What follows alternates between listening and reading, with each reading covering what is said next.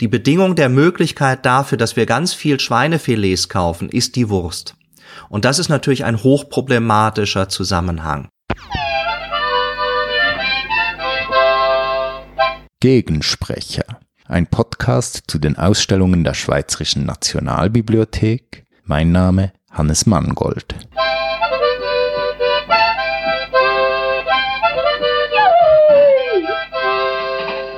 In der Nationalbibliothek zeigen wir im Moment die Ausstellung Fleisch. Über Fleisch spreche ich heute mit Christian Kassung. Christian Kassung ist Professor für Kulturtechniken und Wissensgeschichte an der Humboldt-Universität in Berlin.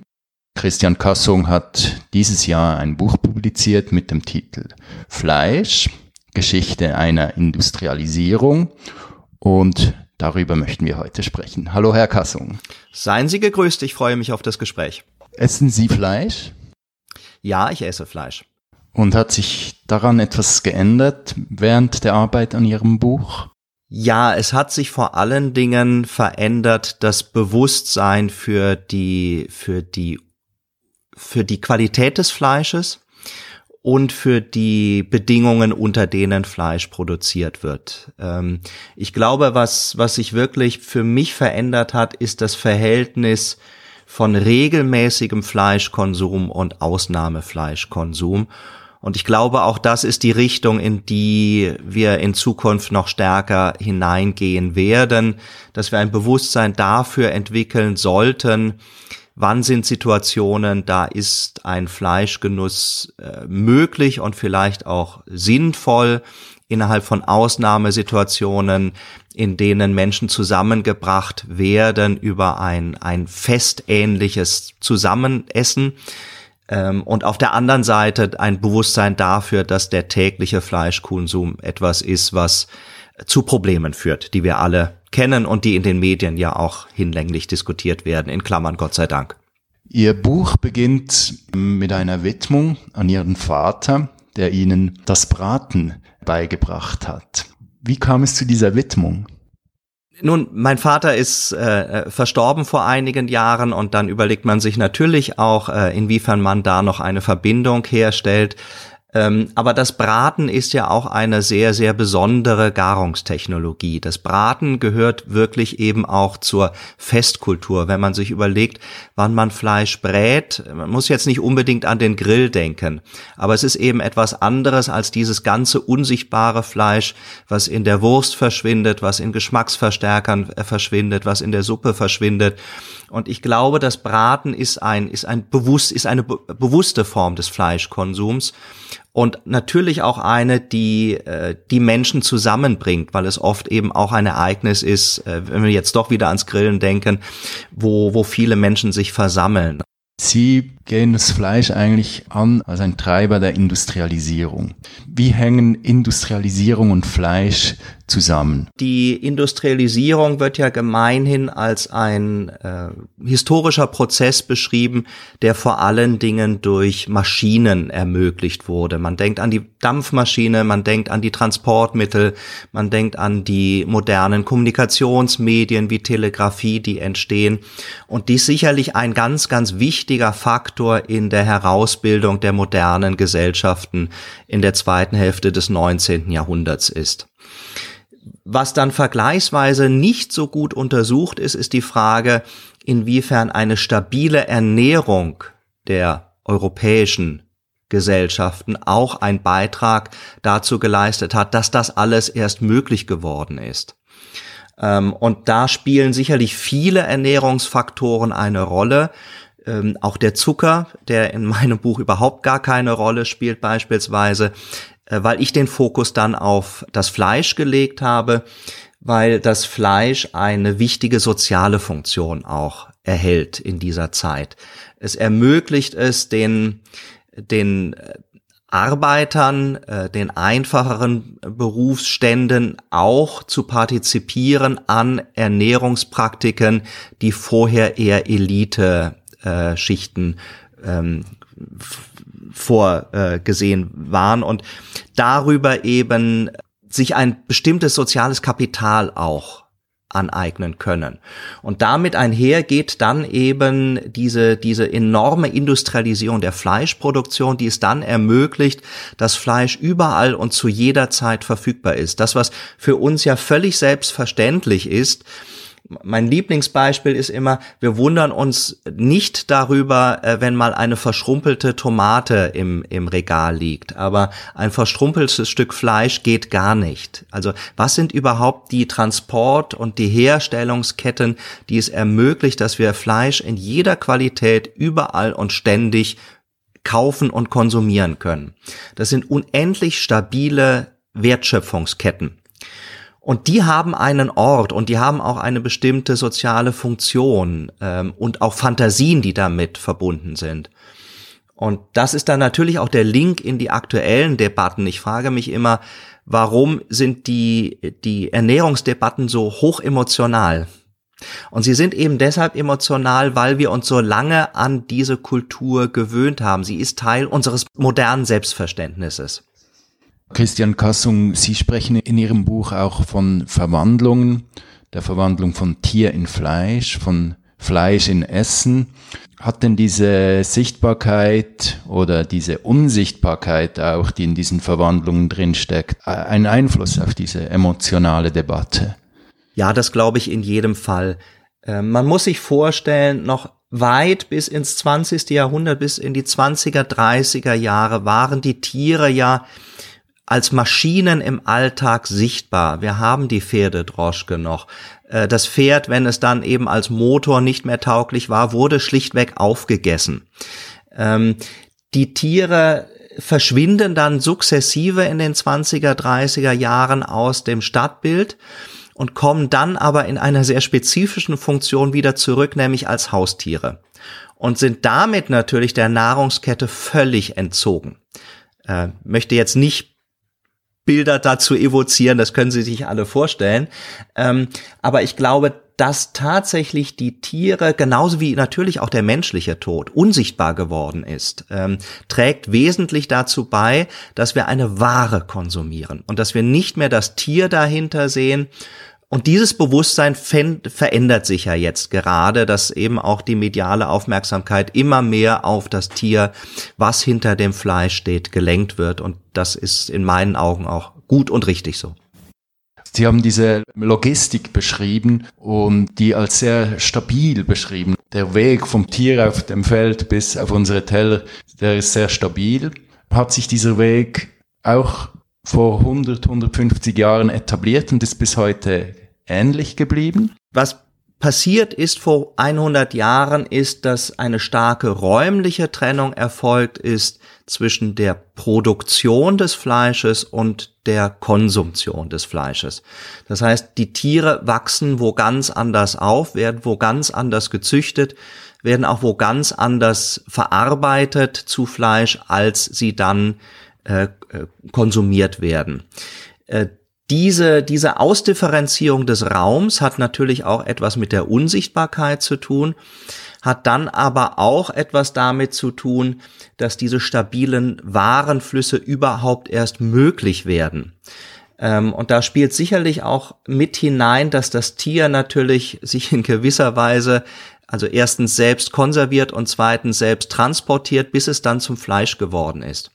Das heißt, das Tier als Tier noch, als Fleisch Produzent, wenn man das so möchte, ist eine, ist eine sehr, sehr stabile Ware. Ähm, und man kann auch den Erntezeitpunkt sozusagen verschieben. Das ist etwas anderes als ähm, beim Obst, was eben zu einem bestimmten Zeitpunkt tatsächlich dann vom Baum genommen werden muss. Also das Tier an sich ermöglicht erst diese Stabilität der, der, äh, dieser Fleischkonsumketten. Und was wir heute beobachten als Effekt oder als, als Regionalisierungsbemühungen ist natürlich, dass wir auch wieder diese Herkunft der Tiere mit den Konsumtionsorten ein wenig enger verbinden wollen. Ähm, es gibt ja mittlerweile auch diese Geschichten mit Patenschaften, die man sozusagen übernimmt für Tiere, dass man dann eine Schweinehälfte kauft und dann hat man ein Jahr Zeit, sie aufzuessen, mit dem Rufe, sie dann auch ganz aufzuessen. Und das sind sicherlich ähm, insofern positive äh, Bewegungen, als sie das Bewusstsein wieder für die Verbindung von Fleisch und Tier herstellen. Und Vielleicht noch eine Anmerkung. Wir haben jetzt ganz viel über tierisches oder über säugetierisches Fleisch gesprochen. Worüber ich in meinem Buch auch nicht schreibe, ist natürlich der Fisch. Das liegt daran, dass wir in Deutschland da wenig Bezug zu haben. Ich habe auch nicht über das Geflügel gesprochen, aber da sind die Produktionsumgebungen natürlich nochmal ganz, ganz andere. Beim Flügel, Geflügel wesentlich brutaler und beim Fisch haben wir wenig Probleme mit der Massenhaltung. Auch das wäre eine spannende Frage, woran das eigentlich liegt und wo dann die Grenzen sind zwischen dem Tier, was zu einem Individuum wird und das deshalb wesentlich schwieriger getötet werden kann als ein Massentier wie, wie der Fisch. Man kennt ja auch viele Ernährungspraktiken, ähm, die sozusagen halb vegan sind und die beim Fisch eine Ausnahme machen, aber beim Säugetier eben nicht. Auch das, denke ich, hat etwas zu tun mit dieser Frage der Sichtbarkeit. Die Tiere, die, die Fische sehen wir im Grunde genommen nie. Die haben sich immer schon entzogen. Sie behandeln in erster Linie das Schwein. Wieso? Also erstens hat es kulinarisch die, ist es das wichtigste Fleisch des 19. Jahrhunderts. Es ist das Fleisch für die armen Leute. Äh, daran partizipieren sie. Äh, das Rind spielt noch eine vergleichsweise geringe Rolle im 19. Jahrhundert, schiebt sich dann sozusagen erst danach. Das ist im Grunde sozusagen die, die, die zweite Welle des sozialen Kapitals Fleisch ist das Rinderfleisch. Relativ konstant dazu liegt immer das Geflügel. Das ist tatsächlich noch einmal eine ganz andere Geschichte die auch sehr viel interkultureller eigentlich untersucht werden müsste. Da müsste man dann auch asiatische Kulturen mit reinbringen. Und meine Entscheidung war irgendwann, es auf Deutschland beziehungsweise sogar eben auf Berlin zu fokussieren äh, weil auch die These ja äh, darin besteht, dass vor allen Dingen wir moderne Ernährungspraktiken in urbanen Situationen lernen. Also die Frage nach dem Stadt-Land-Gefälle da ist sicherlich auch wichtig. Ja, und irgendwann muss man ganz viele Fragestellungen natürlich ausblenden bei so einem breiten Buch und dann war der Fokus das, das Schweinefleisch. Sie haben es erwähnt, Ihr Beispiel ist Berlin. Jetzt sprechen wir miteinander. Sie sitzen in Berlin und ich sitze hier in der Schweiz. Inwiefern sind Ihre Erkenntnisse übertragbar auf die Peripherie? Das ist eine ganz spannende Frage. Ich würde vermuten, dass bestimmte Formen des sozialen Miteinanders und dazu gehört eben auch die Ernährung in den Städten ausprobiert werden, weil dort einfach ein größerer Entwicklungsdruck herrscht und dass das dann mit einer gewissen Verspätung auf dem Land ankommt. Das soll jetzt nicht despektierlich äh, äh, klingen. Ähm, ich glaube aber, äh, man muss sich ja nur die Zahlen, äh, statistischen Zahlen Verbreitung von Vegetarismus äh, anschauen, dann ist Berlin ist die vegane Hauptstadt von Europa. Äh, das ist vermutlich auf dem Lande noch ganz anders. Ähm, aber ich hoffe sehr, dass das sich auch dann irgendwann verbreitert. Also ich glaube, wir können sehr viel lernen, wenn wir uns in die Geschichte der Städte zurückversetzen und dann uns fragen, was könnte das bedeuten für, für ländliche Regionen. So.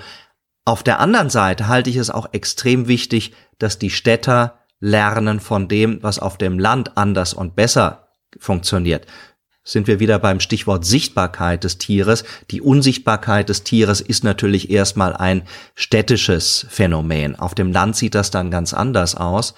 Und hier sozusagen zu Wechselwirkungen zwischen regionalen Strukturen und urbanen Verdichtungsstrukturen äh, hinzubekommen, das wäre vielleicht tatsächlich auch eine, eine Aufgabe für die Zukunft. Das letzte Kapitel Ihres Buchs behandelt den Abfall. Immer wenn man über Fleisch spricht, kommt man sehr schnell zur Wurst. Sie behandeln die Wurst eben in diesem Abfallkapitel. Ist die Wurst ein Abfallprodukt? Die Wurst ist, ist natürlich beides. Äh, die Wurst ist ein, ein sehr, sehr bewusstes äh, Nahrungsmittel einerseits Auf der anderen Seite ermöglicht es natürlich, dass alles das Fleisch, was nicht in Form von Schnitzel oder Filet über die Ladentheke kommt, dann in irgendeiner Weise, ich sage jetzt nicht sekundär verwertet wird, aber eben auch einen Marktwert erhält. Das heißt, die Bedingung der Möglichkeit dafür, dass wir ganz viel Schweinefilets kaufen, ist die Wurst. Und das ist natürlich ein hochproblematischer Zusammenhang. Weil in der Wurst alles landen kann, es muss halt nur ein wenig nach Fleisch schmecken. Und dann sind wir auch bei einem wichtigen kulinarischen Thema. Denn die Wurst schmeckt immer identisch. Die Wurst schmeckt eigentlich nicht nach Fleisch, sondern sie schmeckt danach, wie ich sie gewürze. Sie hat sozusagen ähm, die also das Fleisch ist da nur der Ernährungsträger, aber es ist nicht eigentlich das, das Geschmackserlebnis. So. Ähm, und insofern ist die Wurst, hat eine sehr, sehr ambivalente äh, Stellung. Ähm, wenn wir jetzt wieder in andere Kulturen hineingehen, verschiebt sich die Wurst nochmal sehr, sehr stark. Wenn wir nach Frankreich gehen und äh, uns die Andouillette anschauen, die natürlich dann wirklich eine Resteverwertung ist, das wäre in, in Deutschland völlig unmöglich, dass man eine, eine Wurst baut, in der eben auch die Dinge landen, die wir dann normalerweise nur wieder den Tieren zum Fraß vorwerfen oder als Düngemittel verwenden. Also da ist nochmal ein anderes Abfallbewusstsein. Also die Frage, was Abfall ist, Abfall klingt erstmal negativ, kann natürlich auch positiv gewendet werden. Und da können wir auch viel, glaube ich, von anderen Kulturen lernen.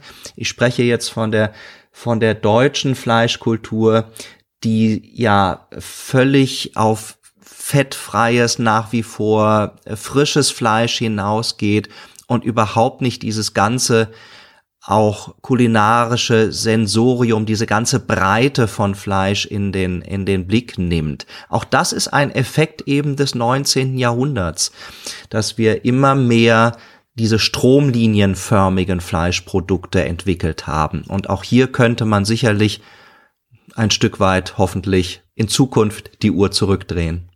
Gehen wir nochmal zurück in die, in die Geschichte. Eben diese Phase der Industrialisierung bringt eine, ein, ein enormes Wachstum des, des Fleischmarktes. Wie wurden diese ganz neuen Massen gemanagt und eben die Abfallprodukte, die dann beim, beim Schlachten an, anfallen? Was war die zeitgenössische Antwort auf dieses Restenproblem? Nun, die zeitgenössische Antwort ist sicherlich erstmal die Frage des Transports, der Infrastrukturen. Und da sind wir in einer Zeit, in der vieles mit der Eisenbahn passiert. Also die, das Fleisch wird nachts transportiert. Ähm, und wir haben dann sehr viel dezentralen Transport. Im Grunde genommen auch ein Phänomen, was wir jetzt sehen mit dem Lastwagenverkehr, der sich da ein bisschen anders darstellt, aber eben diese enormen ähm, dass der Transport auch zum Speicher wird. Dieses Phänomen, was wir heute haben, die, also die Frage, wie viel Waren sind eigentlich ständig in der Infrastruktur, die der Übertragung dienen sollte, gespeichert. Diese, diese logistische, zentrale logistische Frage, die stellt sich eben schon im, im 19. Jahrhundert. Und beim Abfall ist es natürlich so, wenn man dann sich einfach die Mengen anschaut, in denen diese Tiere hergestellt und verarbeitet werden, heißt das, dass jedes Gramm zu viel Abfall zu enormen Entsorgungsherausforderungen führt. Ähm, und dann ist die Frage, was gewinnt man alles aus diesen Produkten? Und da passiert dann auch sehr, sehr viel Einfallsreichtum, wenn beispielsweise die Photochemie auf das Blut der Schweine zugreift und solche Sachen. Ähm, also da passiert extrem viel mit dem Ziel, das Schwein restlos zu verwerten.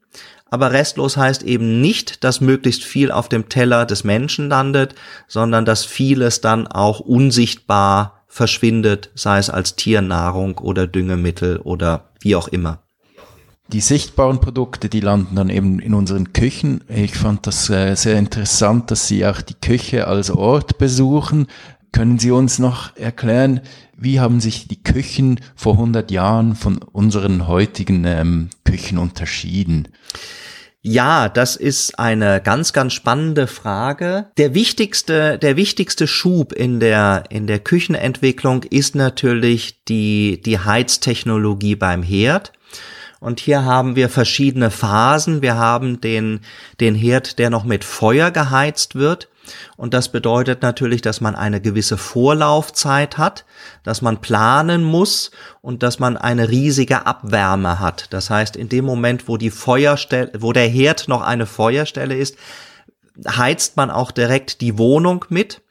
Ähm, das ist im Winter ein Vorteil, im Sommer ein, ein Nachteil. Und das führt natürlich dazu, dass viele Produkte eher in Richtung Eintopf, Portefeuille und solche Sachen gehen. Also der, der klassische Eintopf ist dann das Produkt, was sich eignet, wenn Sie eine kontinuierlich durchlaufende Wärme- und Kochquelle haben. So, das verändert sich dann mit dem Gas, was ja nur eine Zwischenphase sozusagen ist, im, im, zumindest in Deutschland bei den meisten Haushalten. Und dann wird es vom, vom, von der Elektrizität abgelöst. Und das ermöglicht es eigentlich, kulinarische Verarbeitungsformen, die man aus der Gastronomie kennt, dann auch im privaten Bereich zu vollziehen. Also das berühmte kurzgebratene Fleisch ist etwas, was auch technologisch dann ähm, abhängt äh, von, von, von dieser Herdentwicklung und damit erst tatsächlich, ich würde mal sagen, breit in allen Haushalten nach dem Zweiten Weltkrieg ankommt. Und damit sind dann auch enorme Verschiebungen, Veränderungen der kulinarischen Systeme verbunden. Welches Fleisch hat man denn auf dem holzbeheizten Herd gegessen? Naja, im Grunde genommen ist es ja egal, äh, was Sie in ein, ein Portefeuille reintun. Das ist ja der Vorteil. Sie müssen nicht die edlen Teile nehmen. Ähm, es, Sie können, also im Grunde genommen sind für, für den Eintopf die unedlen Teile, die am Knochen nahe dran sind, die, die mehr Geschmacksstoffe haben und sich hier eignen. Ähm, und dadurch, dass sie dann lange Garzeiten haben, äh, ist das dann ja auch äh, von der Textur her ganz unproblematisch. Also insofern hat eigentlich diese endogene äh, Küche des Eintopfs hat ganz viele Vorteile. Sie ist nur dem modernen Leben nicht angemessen und das äh, kommt jetzt wieder, spielt dann wieder zusammen mit der Frage nach dem urbanen Leben, in dem Moment, wo die Arbeitszeit immer länger wird, wo auch die Arbeitswege mit einkalkuliert werden, wo auch dann die Frauen anfangen regelmäßig zu arbeiten und die Kinder in die Schule gehen, ist einfach niemand mehr zu Hause, der einen solchen Herd kontinuierlich überwachen könnte. Und damit fängt das ganze Thema mobiles Essen und Essen zwischen zwischendurch an und dann etabliert sich auch die Restaurantkultur. Dann greift eben auch ganz viel ineinander und dann isst man im Restaurant anders als zu Hause. Das einzige Relikt, was dann übrig bleibt und ja auch sprichwörtlich geworden ist, ist dann der Sonntagsbraten. Ich möchte gerne noch über den Verzicht auf, auf Fleisch zu sprechen kommen. Auch dieser Verzicht hat ja eine äh, historische Traditionslinie, die eben auch so an den Beginn des 20. Jahrhunderts zurückführt. Sind Sie diesen ähm, frühen Vegetariern auch begegnet? Oh ja, natürlich. Äh, die gesamte Debatte um die Industrialisierung des Fleisches ist begleitet einerseits von Gesundheitsdebatten, und da spielt der frühe Vegetarismus eine zentrale Rolle. Und aber auch, was mindestens ebenso wichtig ist, der Tierschutz, der sich dann entwickelt, der sich formiert in Vereinen und der eine wichtige Position auch in den gesamten Debatten darstellt. Leider zu wenig dann äh, beachtet und integriert. Ich hoffe, dass sich das auch in Zukunft verändern wird.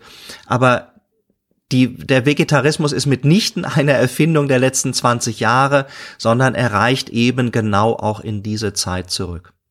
Wenn wir die Literatur der Zeit anschauen, ähm, dann kommt mir so Brecht oder Döblin in den Sinn, denen das auch auffällt, dass da etwas in Bewegung geraten ist, dass sich da etwas verändert, dass da neue Orte entstehen.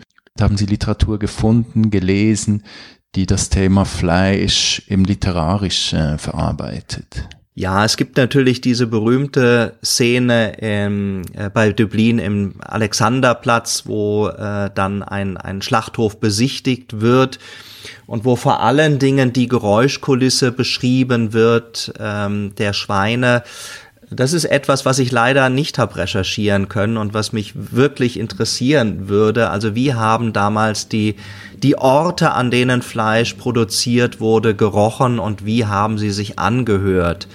Ich glaube, das kann man nicht, nicht unterschätzen. Äh, das, das ist, äh, ne, kann man nicht überschätzen.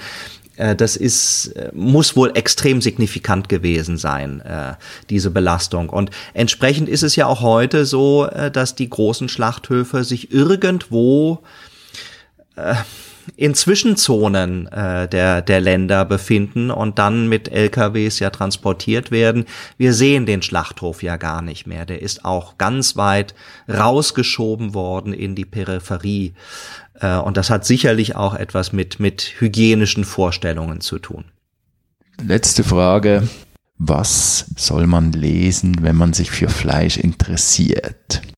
Also was ich im Moment lese, ist der, der, das neue Buch von Bill Buford, Dreck, ähm, wo Bill Buford dann über mehrere Jahre ein, ein Praktikum in Lyon absolviert und er da mit einer ganz anderen Kochkultur konfrontiert wird äh, und auch hier und da extrem subtil beobachtete ähm, Begegnungen mit dem mit dem Fleisch hat. Eine Szene ist beispielsweise die, wo er aufs Land hinausfährt und da soll eine ländliche Schlachtung eines Fle eines Schweins stattfinden und äh, er sitzt sozusagen bei den Töpfen beim Feuer und wundert sich dann irgendwann, dass das Schwein nicht da ist und dass auch alle sich darum nicht kümmern. Und dann geht er einmal um die Ecke und steht plötzlich äh, äh vor dem Schwein. Die beiden gucken sich an und das Schwein reißt die Augen auf und fängt an zu, zu schreien. Ähm, so, und dann läuft er natürlich wieder zurück zur Gruppe und kriegt ganz schwer eine auf den Deckel, weil die sagen, ja, siehst du, das ist das, weshalb wir hier so ähm, uns zurückgehalten haben, um diese Leidensphase dann zu verkürzen. Also dieser Fehler, den er aus Unwissenheit begeht, ähm, und den die, die Bauern versuchen zu, zu nicht zu machen. Das ist eine wahnsinnig subtile Beobachtung und ähm, man lernt in dem Buford natürlich auch viel mehr noch über, über Küche im Gesamten, aber es enthält eben auch wunderbare kleinere Misszellen zum Thema Fleisch. Christian Kassung, herzlichen Dank für dieses Gespräch. Ich danke Ihnen.